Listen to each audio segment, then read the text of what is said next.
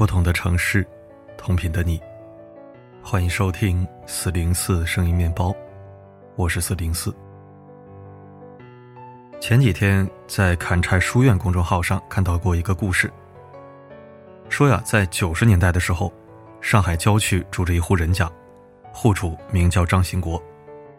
当时张兴国的邻居住的都是平房，而他花了二十万，在自家屋顶上加盖了两层。变成了一栋三层小洋楼。这座小洋楼也成了附近最耀眼的明珠，邻里的羡慕让张兴国颇为自豪。后来，随着上海经济的快速发展，大批外来人口涌入这座城市，九里亭的人均住宅面积越来越小，加上众多自建房的不规范，原先的马路越来越拥挤，严重影响人们的出行。二零零三年。政府要在张兴国家所在区域扩修一条马路，这里的居民被要求全部搬离。听说要拆迁，许多居民都兴奋不已，毕竟拆迁不仅能拿到新房分得拆迁款，还能离开这个拥挤不堪的地方。于是大家积极配合，拿着钱高高兴兴地住新房，只有张兴国一个人站在原地满脸愁容，因为按照当时的政策。张兴国只能分到四套房子，外加二百七十万的拆迁补偿款，而许多原先住房条件不如他的邻居，却能分到更多。自家的房子如此恢宏气派，却不能分得更多的房子，这让他心里很不是滋味。于是他跟开发商谈判，想为自己的女儿也分一套。按当时政策，女孩没有分房名额，但开发商也不可能为了他的个人利益去破坏规定。双方谈不拢，事情就此搁置。但无论张兴国答不答应搬迁，修路工程都要正常进行。最后，马路扩建到他家这个地段的时候，只好从他家的屋前绕了过去，四车道到这里变成了两车道。从此，张兴国一家开始真正的睡在了马路上，这一睡就是十四年。这十四年来，张兴国一家吃了不少苦头。汽车鸣笛的声音，大货车经过时带来的强烈震感，让他们烦不胜烦。由于房子耸立在路中央，这里也是事故高发区，频繁的车祸让他们一家人惶恐不已。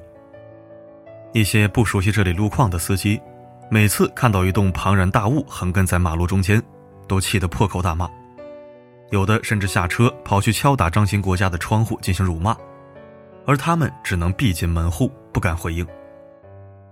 一家人的生活因为这栋房子变得焦头烂额。张兴国岳母就是在这样的环境中突发心脏病去世的。张兴国开始后悔，不知道自己和家人当初的这份坚持是否正确。都说世上没有后悔药，现实无法改变，历史无法重来。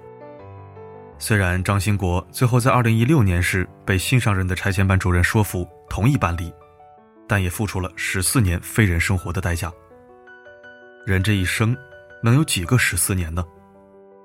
都说后悔是最无用的情绪，但最近娱乐圈的头号大瓜大 S 和韩国男星具俊晔闪婚这件事儿，又让我对后悔有了新的看法。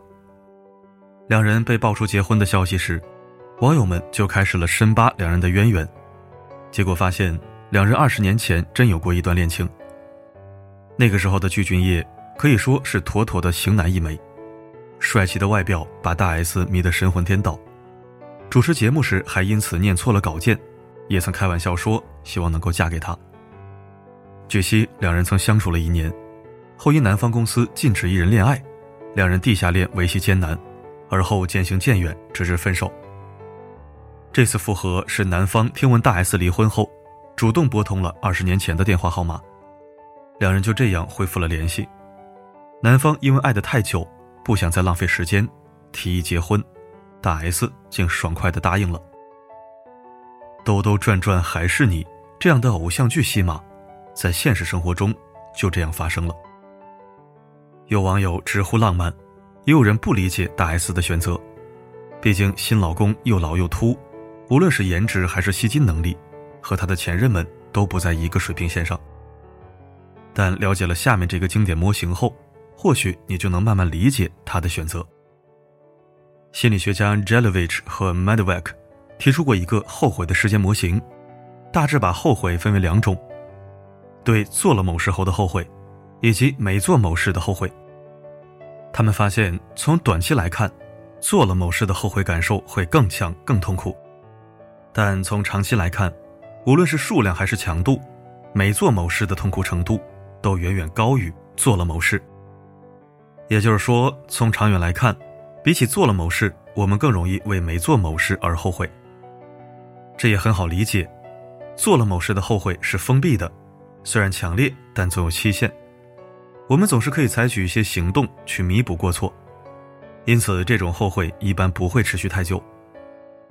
就像上海的钉子户张兴国，虽然答应搬离的时候仍然没有多获得一套房，但这个决定至少解决了他十四年来的困难，也缓解了他日日后悔的情绪。但没做某事，由于他没有实际发生，因此一切可能性都是存在的，那么它就是开放的。人总是不甘心的，于是就会给这种可能性加上各种各样的期待和想象，赋予各种意义，不断的把自己对生活的不满、厌倦和沮丧加在那个没有发生过的另一种可能上。当年被迫分手的大 S 和具俊晔，或许都是对方心中的白月光，两人在情路不顺的时候，没准都偷偷憧憬过，如果当初没分手，会不会？如今终于有了复合的机会，以大 S 的个性，会答应具俊晔的求婚也就不足为奇了。后悔或许无用，但对于后悔过的人来说，一旦等来了机会，就很有可能牢牢地抓住它。关于后悔的时间模型，有人总结出一个信条：不要空想，要去行动。的确，空想不会给你带来任何有效的信息，你所有的一切想法都只是揣测。只有通过行动，才能真正知道事情的全貌是什么，对不对，好不好？当然，我并不太建议大家效仿大 S 那样去行动。大 S 冲动任性，敢爱敢恨，是因为她有任性的资本，有足够的金钱去支撑。普通人不一样，我们没有多少试错的成本，一旦错了，可能就是永久性掉入火坑。所以下任何决定之前，还是要三思的。那么我们该如何减少试错成本，又尽量做到不后悔呢？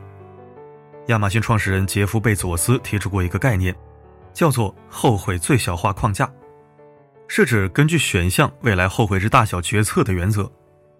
贝佐斯在决定是否创立亚马逊时，遵循的就是这个思想。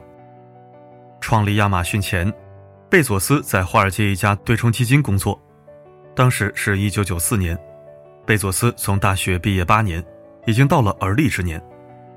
虽然从事金融工作很赚钱，但他缺乏个人价值实现感。这时候，他看到一份报告，预测网络将会快速发展，这让他产生紧迫感。在2010年回母校普林斯顿大学演讲时，贝佐斯回忆道：“网络使用每年以百分之两千三百的速度增长，我从未见过或者听说过如此迅速的增长。”我想到。如果我可以建立一个拥有数百万种图书的在线书店，那太令人激动了。他同自己的老板谈这个想法，老板认同这是一个好主意，但同时警告说，只是对于没有好工作的人来说，它是一个好主意。贝佐斯花了几天时间考虑老板的建议，决定尝试一项心理练习或者思考方式，将生活投射到八十岁，也就是生命终点，以终为始来思考。贝佐斯如是思考：我不希望自己到八十岁时，静静回想自己的一生，列出来一大堆遗憾。这样思考，自然就要最小化个人后悔。于是他说，在经过深思熟虑之后，我走了一条不太安全的道路，去追随自己的热情。一个人可以选择轻松自在的生活，也可以选择服务与冒险的生活。到八十岁时，你会为后者感到骄傲。拉长时间维度到八十岁，情景思考，它更有利于我们把握方向、优质决策。贝佐斯回顾当时决策时说：“当你处于危急时刻时，小事也会成为你的绊脚石。我知道，当步入八十岁高龄时，我不会考虑为何在一九九四年人生低谷时放弃华尔街优厚待遇，因为当你八十岁高龄时，你不会再担心这些事情。与此同时。”我会为没有亲历互联网浪潮而感到后悔，因为那是一件具有革命性意义的事情。当我这样思考问题时，就不难做出决定了。所谓后悔最小化框架，就是在做重要决策时，设想各个选项做与不做，在未来是否后悔，有多后悔，再指导当下决策。这或许是让自己生活不留遗憾的更好方式。尼采曾说：“生命中每一个不曾起舞的日子，都将是对生命的辜负。”若不想八十岁时徒留遗憾，那就运用后悔最小化框架，勇敢地投资自己的一份才情、一份追求或一份精致。而如果你对过去留有遗憾，那就利用好当下，去填补遗憾。如果遗憾已经无法填补，那就和他告别，别让他污染未来的人生。如果遗憾无法填补，也无法告别，那就接受它，带着它，让自己尽可能的多去享受人生。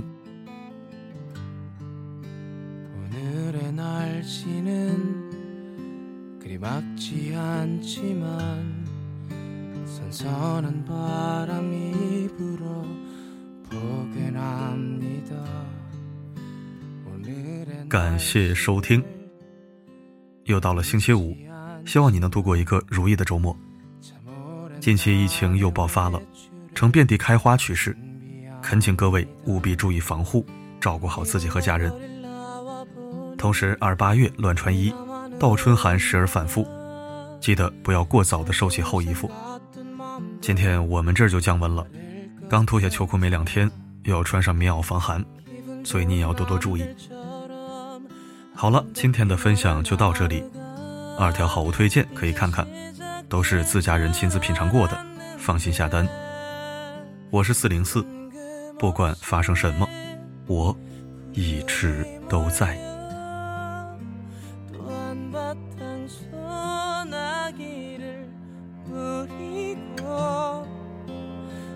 우산 따윈 있을 리 없지. 오늘 분명히 비는 없다 했는데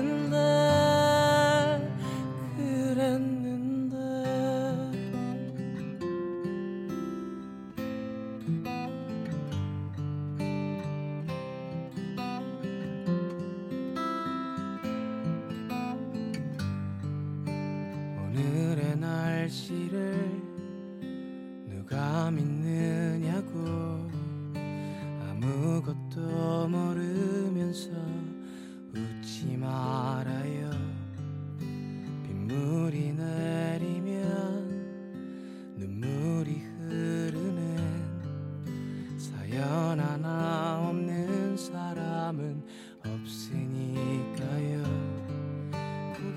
주위를 둘러보니 괜히 나만 우울한가 봐.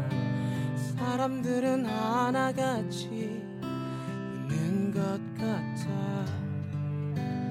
기분 좋은 남들처럼 아름답기만 한 하루가 나도 시작될